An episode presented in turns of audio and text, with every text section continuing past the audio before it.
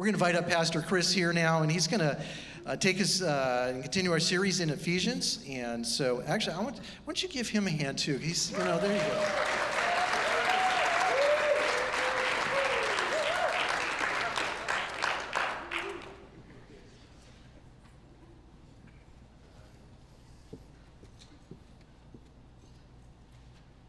Oops. I don't want Facebook. There we go. I'd like to dedicate this message to Peter Thielen. We celebrated his life yesterday. Those were some of the best speeches I have ever heard at a, at a celebration, a funeral.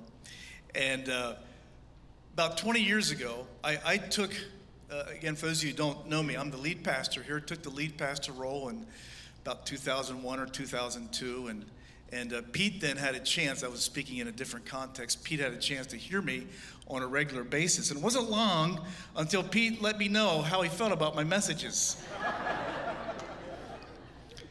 Those of you who know Pete know that he was uh, not shy to let us know.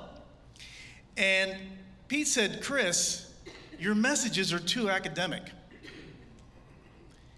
And I didn't quite get it at first. I was a little bit offended, honestly, that he didn't like me or didn't like the messages, so to speak. Again, that's how we pastors personalize things, tend to. But you know, after I thought about it a while and really thought about it, I thought, you know what? He's right. They were too academic. So I'd like to dedicate this message to Pete Thielen. Well, I'm going to just jump right into things, having said that, with the beautiful stories from the EHS class. We began last week this series on Ephesians called There Is More, based on Paul's letter to the church, or churches maybe in Ephesus. Nick did an outstanding job, Nick Carruthers, walking us through the seven blessings we have in Jesus.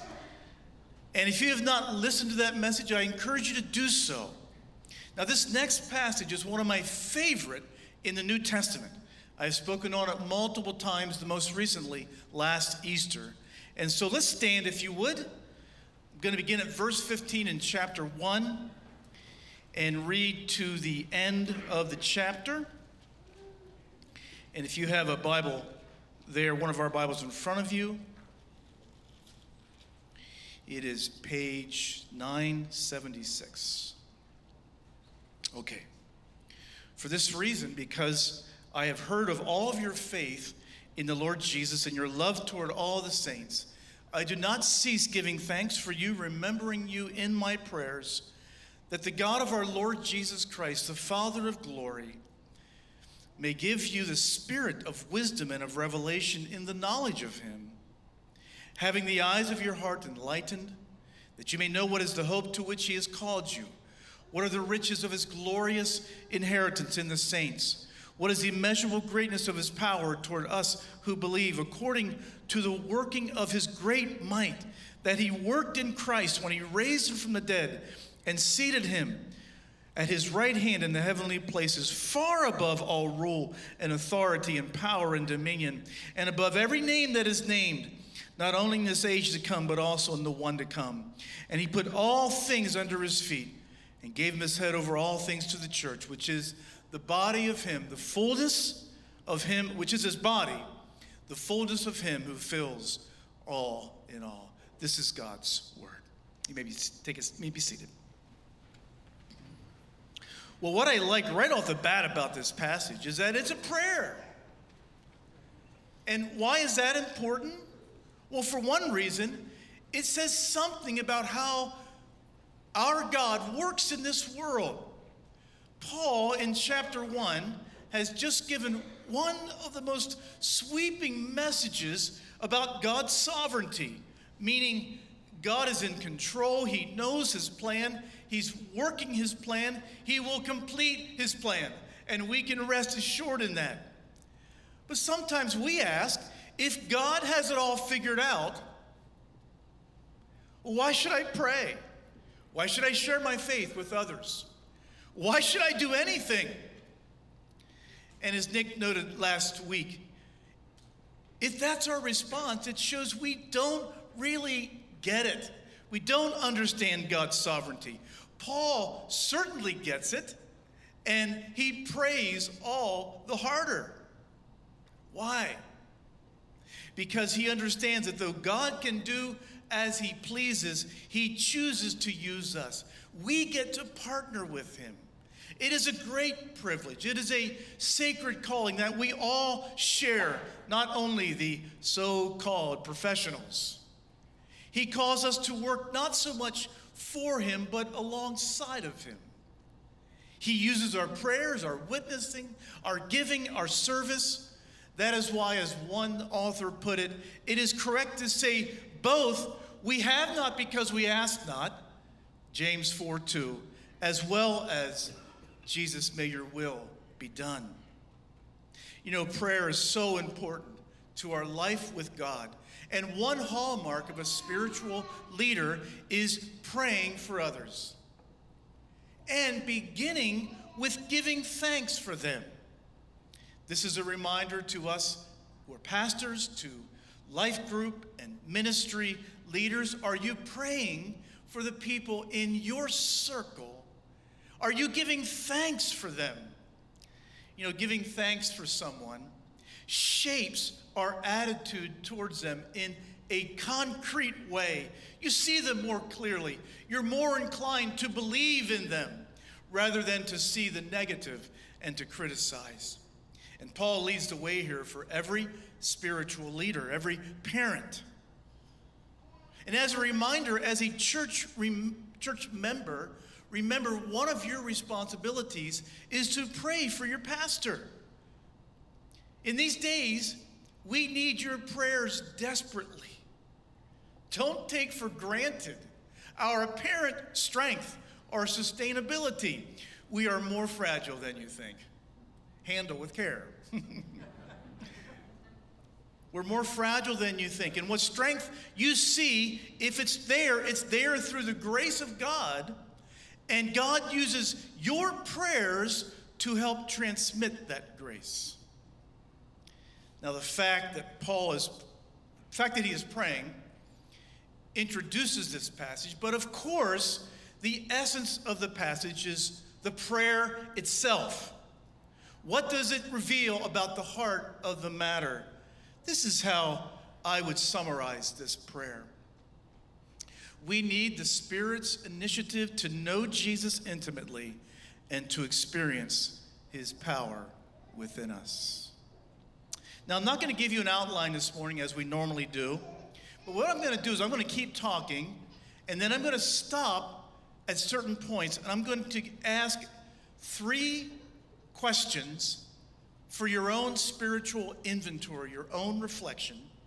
And then finally, I'll make a couple of practical application points at the end. So, without going any further, let's stop and bow our heads, submit to the authority of our Father, and pray for his power to work in our lives.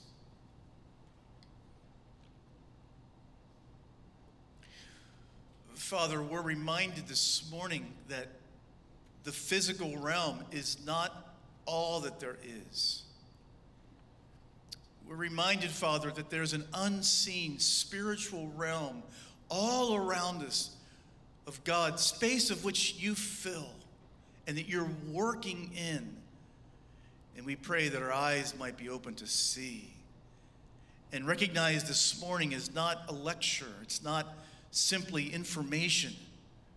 Father, help us to see that this is a spiritual uh, uh, exchange that we are involved in, you giving your life to us through your word. Help us be ready to receive all that you have for us. And Father, we as individuals and as a church want to submit to you, to surrender to your authority in our lives, knowing that's where our power is. And so, guide us, give us attention, help me to say what's in your heart. In Christ's name we pray. Amen. Amen. Okay. Paul prays that they would know Jesus better. That's the goal. And the knowledge there, to know Jesus, is experiential knowledge, it's knowledge felt in the bones. That's what Paul was after. Christian faith is not meant to be dusty books lying on a shelf. I called this talk How to Have an In the Bones Personal Relationship with Jesus. And by in the bones, I simply mean it's inside you, it's within you, it's not external. Religion, in contrast, is outside, external, mechanical. Religion presses you from the outside through conformity to rules or blind allegiance to the group. There's no power there. Knowing Jesus is something inside of you. It's heartfelt, it's relational, it works from the inside out. It gives you an inward fire, an inward longing. It is willing to walk alone at times because it is not dependent on the approval of others. There is power. In the bones, closeness is like a fountain bubbling up from within you. That's the actual metaphor that Jesus used. He used it in a conversation with a woman after simply asking her for a drink of water. This woman, this encounter, it's clear, she understood religion, but it's equally clear that she was looking for more. Jesus said to her, pointing to the water, so to speak, that she drew from a well for him. This is what he said Everyone who drinks this water will be thirsty again. But whoever drinks the water I give him will never thirst. Indeed, the water I give them will become in them a spring of water welling up to eternal life. A fountain inside of us, a fire inside of us, and over and over again, in a back and forth conversation. This woman described relating to God as a religion, something outside of us, a rule to keep, a set time of place or worship. While Jesus described re- relating to God as something uniquely spiritual, a power, a dynamic, an impulse, a fountain welling up from inside of us. But where does a personal relationship with God begin? Of course, we must know about someone, but for example, if we learn about uh, a person from history, uh, we can read about them in a history book and gain some knowledge, but it's not the same as a personal relationship, right? You might read all about a figure from history, but you don't know them intimately. Yet, at the same time, we still need knowledge of the other we need knowledge of the other in order to relate to them. Now, several weeks ago, I talked about caricatures, if you remember.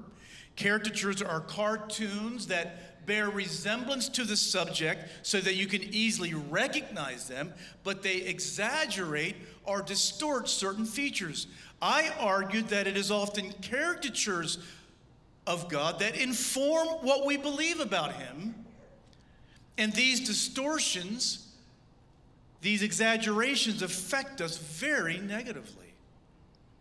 I believe, I believe that every one of us carries images of God in our hearts. Someone has said that our minds are more like an artist gallery than a debater's forum. What he meant by that is that the images in our heart carry far more weight than words. Why? Because pictures are felt in the gut. They color our emotions and our attitudes. Pictures go beyond the intellect. Whether you doubt this insight, I would remind you of a saying very familiar to all of us, which is that a picture is worth a thousand words. I have these images in my own mind. I have an artist gallery. Yet, as I have read and reread the book of Ephesians through the years, the image I carry always gets challenged. You know, this is my journey to, to struggle to believe that God is who He says He is and not the caricature that I lug around. Now, until recently, I've never tried to describe this caricature for me, and it was reading Ephesians again that stirred me to do it. What is my image of God? What's my artist gallery? Well, let me just first preface this by saying it's not very consistent. So, for example, what I mean is that when I'm in the midst of preaching on Sunday and I've spent the whole week in focused reflection and in prayer and in study, I will say that the image I have of God is more grounded in what the Bible describes as God. But what about those times when I'm not as focused? There is a default image in my subconscious that I fall back on. You know, to default to something is like a selection made automatically without thinking. Default is like old tapes that play in your mind when you're not listening. Now, my default image of God is an unexamined one. And it lingers, for example, for example, it lingers on my, in my subconscious when I am totally exhausted and languishing at 3:14 p.m. in the afternoon and I still have meetings coming up. Wondering how am I going to do this? That same default image is there when I lie awake at 3:14 a.m. in the morning. I'm worried about a problem I can't solve. I'm worried about what could happen to a loved one, or sometimes it's just sheer terror about what could happen to me. My image of God in those moments, where does it come from? Not from Scripture. Rather, it is made up of the raw parts of my own life my past, my family of origin, things people have said to me, things people have said about me, things I have read, movies, events that have shaped me. It's an artist gallery. There are lots of images, but the pictures of God are not based on the Bible, but rather these experiences. It's all mixed up as if in a cement mixer, and then throw into that mixer my broken powers of reasoning. Well, who is that God? Let me try to describe him to you. Who is that image of God? If I can conclu- if I could draw it, well, in my mind's eye, he's very thin. He wears a dark suit. He has a long face and a downward turned smile. His eyes are soulless, his face yellowing and drawn in. He has very little to give. He is not generous. He hangs desperately on to the few resources that he has. He is without enthusiasm or excitement. With this disfigured deity at my side, God is more of an idea than a living person. If he is present in any way, he is powerless. This is my default God. Now, let me ask you the first reflective question for your own inventory who's yours? Who's yours? Who's your default God when you're not really thinking about it? You know, the God that I describe has no capacity for intimacy or for meaningful relationship. If God is to be known and related to, if I am to know God in the bones, those pictures must come down. Okay? We okay so far? You with me? Let's paint the contrast now, okay? Let's paint the contrast. Let's paint the contrast. Let's look together at a few verses from Ephesians. Who is the God that Paul has come to know so well? What are the images in Paul's artist gallery? I'm going to read six or seven passages. I'm not going to comment on them. I just want them to sit on you. And I want you to try to listen to them as if you're hearing for the very first time. And I want you to try to imagine Paul as he's writing these words, trying to describe God. He's actually in prison. And I envision him as he's writing, stopping, pausing, and reflecting, and thinking about how English teachers in the future are going to, going to, to uh, just shudder at his long sentences, run on sentences. Seriously, I see his face brimming with wonder and excitement as he tries to find words big enough. Okay? Ephesians 1, 7 through 8. These will be on the slides here behind you. Ephesians 1, 7 to 8. Nick read it last week. In him we have redemption through his blood, the forgiveness of sins, in accordance with the riches of God's grace that he lavished on us. What I read this morning, Ephesians 1, 19 through 23 and what is the immeasurable greatness of his power toward us who believe, according to the working of his great might, that he worked in Christ when he raised him from the dead and seated him at his right hand in heavenly, in heavenly places, far above all rule and authority and power and dominion, and above every name that is named, not only in this age, but also in the one to come and he put all things under his feet and gave him his head over all things to the church, which is his body, the fullness of him who fills all in all. Ephesians 2, verses 6 and 7. And God raised us up with Christ and seated us with him in the heavenly realms in Christ Jesus. Why? In order that in coming ages he might show the incomparable riches of his grace expressed to us in kindness in Christ Jesus. Ephesians 3 8. Although I am less than the least of all of the Lord's people, this grace was given to me to preach to the Gentile the boundless riches of Christ. Ephesians 3 16 through 21. I pray that out of his glorious riches he may strengthen you with power through his Spirit in your inner being, so that Christ may dwell in your hearts through faith. And I pray that you, being rooted and established in love, may have power together with all the Lord's holy people to grasp how high, wide, and long, and I'm sorry, how wide and how long and how high and deep is the love of Christ, and to know this love that surpasses knowledge that you may be filled to the measure of all the fullness of God. Now, to him who's able to do immeasurably more than all we ask or imagine, according to his power that is at work within us. To him be glory in the church and in Christ Jesus throughout all generations, forever and ever. Amen.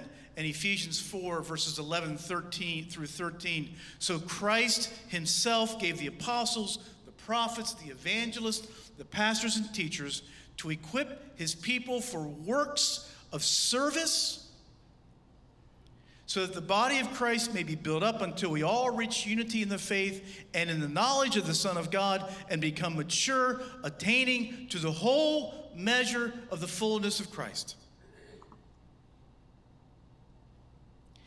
Now, did you notice the words that Paul uses? To try to capture the person of God. It's like he's running out of words. Immeasurable, incomparable, far above, lavished, boundless, beyond what you can imagine, surpassing knowledge, filled to all the fullness, the whole measure, the fullness of Christ. Is he trying to tell us something?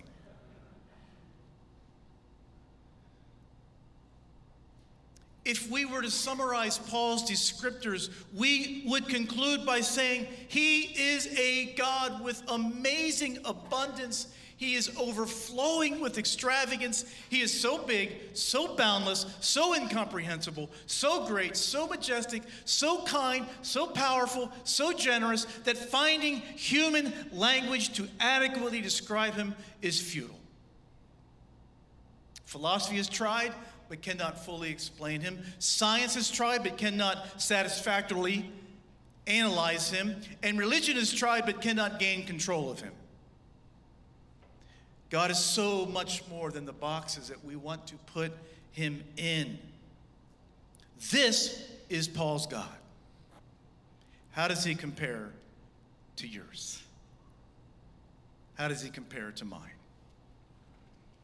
This is a God capable of intimacy, of meaningful relationship, of personal dealing He has boundless energy and enthusiasm and the capacity to be excited about my little life and yours as well. He is not only an idea or ideal, but he is alive. He is present and all powerful. He is capable and willing to hear all my doubts, griefs, and fears. He can move mountains. You see, if God is to be known and related to, these are the images Scripture teaches. And if they challenge or contradict the paintings that currently hang in my own gallery, I've got to take them down and replace them. I need new paintings. This is the essence of faith, friends. This is what faith is. Now, maybe learning, maybe you're sitting here thinking, and you're thinking, man, uh, just learning to love God like that, like Paul did, and learning to relate to God like that, having that kind of faith, that's impossible for me. I, I just can't believe like that. I can't believe that God is that powerful. I don't have enough faith. Or, or maybe it's your experiences you've had in life that maybe it's your past that colors colors your view of God like that. Maybe you can't believe that God could love you like that. And so again, I ask this question How did Paul, the Apostle Paul, arrive at such mind exploding, heart expanding convictions about God? Beliefs that lead to intimacy in the bones. Now, of course, we must admit, Paul did receive special revelation so he could write the Bible. That's true. I'm not suggesting that we can repeat that. But the question is can we know Jesus like Paul did? And friends, we can, cannot ever lose the belief that it is within the realm of our possibility. Why? Because he's the same God and because his will has not changed. That we can know God intimately, that we can grow in our knowledge of him is not only possible, but should be expected as part of the normal Christian life. Why else would Paul pray for it for the members of the Ephesians church if it were not possible? We should not expect new revelation about the character of God, but we can have intimate experiences with Jesus as the Apostle Paul did. Again, let me go back to Ephesians 1 17 and 18. Let's look at this verse again. In the middle of that prayer, Paul says, he's praying for the Ephesians that the God of our Lord Jesus Christ, the Father of glory, may give to you the spirit of wisdom and revelation in the knowledge of him, having the eyes of your hearts enlightened. Now, what do you notice about this? There's a secret here to Paul's growing knowledge of God. It's a secret that he makes plain. What is it? Paul is keenly aware that to know Christ intimately in the bones we need something, or rather, someone outside of us working upon us. Who? It is the Holy Spirit, the Spirit of wisdom and revelation. This is His initiative. Get this we cannot grasp who God is through our simple mental cognition, it is a revelation. It is the Spirit's work. He enlightens us, or more simply put, He opens our eyes.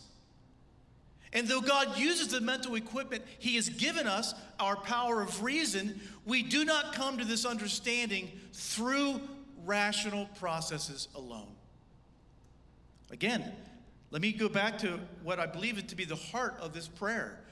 We need the Spirit's initiative to know Jesus intimately and experience His power within us. And we often fail to get this. We have great ideas, we get up and we want to read the Bible or do something in church, we think we came up with the idea. No, it's the Spirit working in you. Look at what Paul said in Philippians 2. He said, Therefore, my dear friends, as you've always obeyed, not only in my presence, but now much more in my absence, continue to work out your salvation with fear and trembling, for it is God who works in you to will and act according to his good purpose. Your salvation, friends, does not depend on your work or your effort or your disciplines. That's not what Paul is saying. What he is saying is to give great focus, attention to, and effort to your spiritual life because it is God who's working in you to will and to act according to his purpose. Martyn Lloyd-Jones wrote that we are not machines that simply need to be wound up every so often. You know, and then we go over a little bit, and we run down, wind you back up. No, we have a life and a power within us. God is acting upon us. My spiritual growth and intimacy with Jesus does not all depend on me. Uh, Jones goes on to write about, he says, this is hard to explain, the Spirit's working. He wrote, There is an impulse within, a, a call, an urging comes from within, a longing is created. At this stage, it is not something you have done at all. It just happens to you. You find yourself the subject of an activity not your own. You are aware of a working within you. So let me drop, I'm going to drop down here, Tyler, to this, this uh, next reflective question which is simply this How aware are you of the work of the Spirit? How aware are you? How aware are you of the work of the Spirit? God is always working in and around you. The question is, how aware are you? I'm not going to read this passage for sake of time. I just, I'll, just, I'll just tell the story and then give the third reflective question. But if you were to read, they're compelling chapters. It begins about Mark chapter 4 and it goes to Mark chapter 8. There's an obvious um, uh, section, an obvious book within the book. And Mark lists all these miracles in there, but he also lists two experiences on the water Jesus asleep in the boat and he saves them, and then later Jesus walking on the water. And he, there's also two miraculous feedings the 4,000 and the 5,000. And then in between, there's all these other miracles. But something's happening in the lives of these disciples because in Mark chapter 8, they're off on another boat journey with Jesus, and Jesus gives this talk about the bread of the Pharisees and the bread of the Herodians. You got to avoid that bread. And the disciples scratch their head and say, I think it's because we didn't bring enough bread. and as, as the story goes on, as the story goes on, it's quite clear that the implication is they think, well, man, we didn't bring bread. We're not going to be able to eat. Jesus had just fed the 5,000 and the 4,000. And I mean, I don't quite know what Jesus's, you know, what his face looks like in this moment, but they have a heart to heart conversation. And in so many words, he says, Are you guys so dull? Like, where is your spiritual perception? You're looking at things strictly through one realm of existence. And you have completely forgotten your, actually, the word, the phrase he uses is quite severe. Your hearts have been hardened. Which, what that implies is it's like a willful resistance. So it's not just like, oh, I forgot. No, no, no. It's a willful trust in self. I'm only going to look at the world through a physical prism completely ignoring the spiritual realm by which we live. And remember, what was the point of the, of the feedings? Remember? The point that Jesus makes, if you were to look at Mark chapter 8, he asked you guys, he asked them, guys, How many baskets were left over? And then oh, 12. And, and the second time, oh, it was, you know, eight or whatever it was. And then he finishes by saying, Do you still not understand? I am a God of extravagance. I am a God, the empty baskets reveal, or the leftover baskets reveal. I am a God of abundance, of extravagance. You're still acting as if I'm, and here I'll say, your God is some thin, gaunt, yellow, sallowed guy who's barely hanging on to what he has. No, that's not who I am. I have more resources. I am more generous. I am more willing. I am more capable than you ever could have envisioned. Are you still so dull? Do you still not get it? And I think all of us have had those encounters, right, where Jesus said the exact same thing to us. Are we still so dull? Is our perception still so limited? So that's my third question. My third reflective question is how many lessons do we miss? How many lessons do we miss? Again, for your spiritual inventory to ask how many lessons do we miss in our dullness? Okay, to, to uh, wrap things up this morning, let me try to bring everything in here. We've gone over a lot of verses and said a lot of things, but let me try to give you at least two applications. Certainly, the Spirit will give you more, but let me, so that you at least have some direction, let me provide two applications. Number one, I'm just simply saying things I've already said. Number one, fill your artist gallery with new paintings. And in the bones, closeness with God is possible, and it is what God desires with you and for you. And it is based on a true and growing knowledge of Him. So there may be images of Him, beliefs about Him that we need to repent of, and that we need to discard because they simply are not true. Just as Ephesians exposed and challenged my insufficient and powerless images, so too you need to trust what Scripture says about God. Spirit will help you. And rely less on your feelings, rely less on the untrue scripts that you have said about yourself Rely less on the untrue scripts that others have said about you, and rely on what the scriptures teach about who our God is. This series, FYI, here's something you can practically do. This series, especially the first three chapters, will help fill the gallery in your head with incredible truths about who God is and about who you are. Secondly, what we need in life, friends, what Jesus was getting at with his disciples, is that we need a spirit empowered spiritual readiness. This is like walking conscious that I'm living in two different realms. One is a physical realm, a natural realm, a realm that I can see, but at all times, at all times, there is always a spiritual, unseen realm. That is just as real. We could argue, actually, philosophically, you could argue it's more real than the physical world. It's there and it's real. And part of maturity in the Christian life is to recognize that spiritual realm, and what that opens up is power. What it opens up is spiritual authority in my life. You know, one of the great examples of it, one of the great examples of it was the Roman centurion. You remember him? The Roman centurion? He said to Jesus, he, he, he needed his, I think, his servant to be healed. Correct me if I'm wrong, but I think he needed his servant to be healed.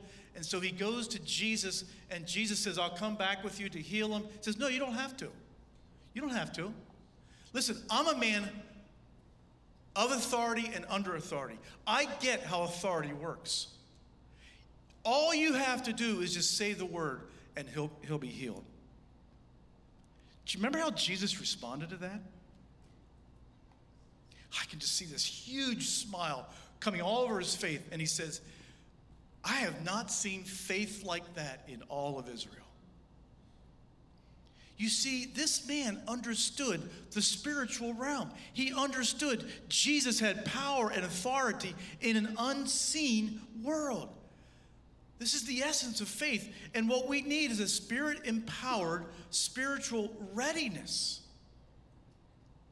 The Spirit is always working around and in you. And as you learn to recognize it, you will learn to appreciate all that God is doing around you. You'll see His care, you'll see His provision in more vivid terms. I, I have some stories that I wanted to share, but I, I'm, we need to keep going. But uh, just say this is when you're when you have this sense of spiritual readiness and you're aware of God working, all of a sudden you see you see the footprint you see the handprints of God moving and working, and what it does is it communicates to you personal attention and care. I see you, God says. I see your suffering. I see your struggling. I see your anguish, and I'm here. Those are the kinds of moments, friend, that create the in the bone closeness, intimacy with Jesus. But it requires us to have a spiritual capacity to see. And um, we, we have to come to grips with that we can't control the work of the Spirit. He is like a wind that blows where it will, Jesus, where he will, Jesus said. He will come differently to you than he'll come to others. He will give gifts to you that he will not give to others, and vice versa. You know, if you encounter a church, by the way, where everybody looks alike,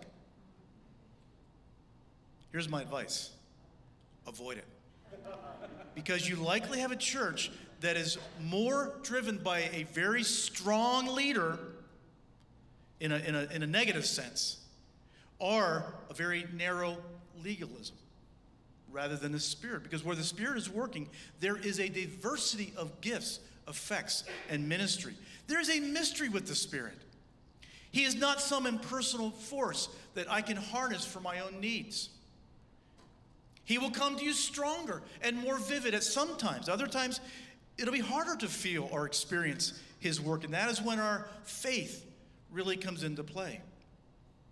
But what you can control in one sense, what you can control in one sense is your own spiritual readiness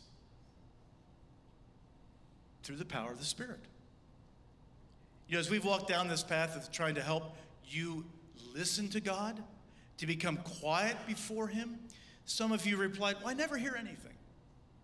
I never hear God speak in those times of quiet. We have to remember the goal is not necessarily to hear God speak. The beginning goal, what we can control, so to speak, is that we develop a listening ear. That's where we begin. We begin by developing a listening ear. God will speak to us and come to us on His timetable, not ours.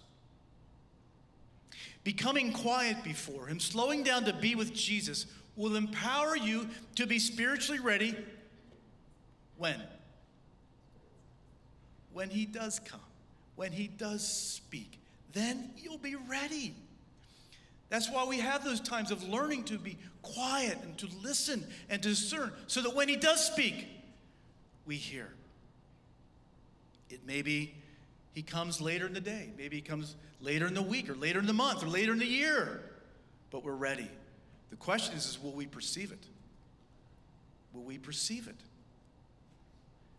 Some say, well, I just never hear God speak yet they never do anything to make themselves spiritually prepared. There's no spiritual disciplines.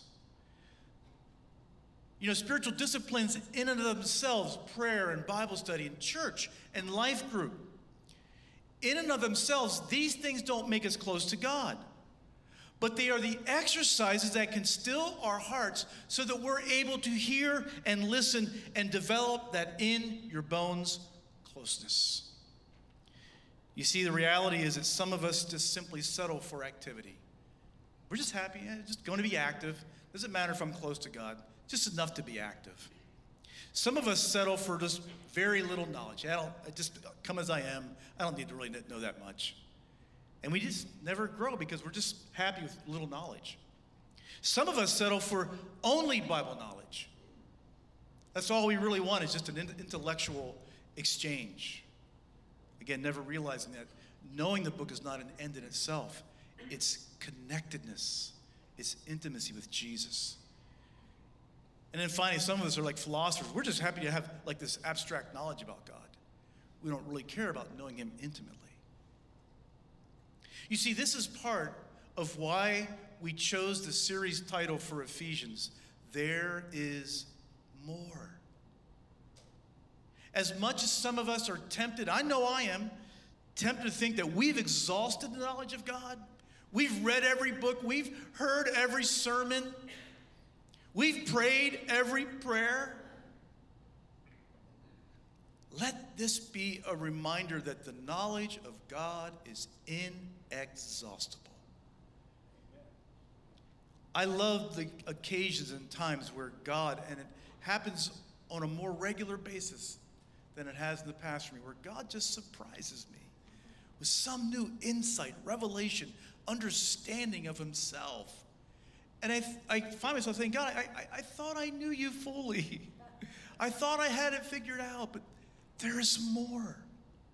You know, if we lose our sense of wonder, our expectation that He is more and has more for us, then our spiritual lives will shrivel up. This morning, I've tried the best I could to give you a vision of what could be, to allow the scriptures themselves to create a hunger for an in the bones intimacy and closeness to an amazing God. Amen. David uh, and Summer, why don't you come on up? Let's pray, and then I'm going to lead you into communion.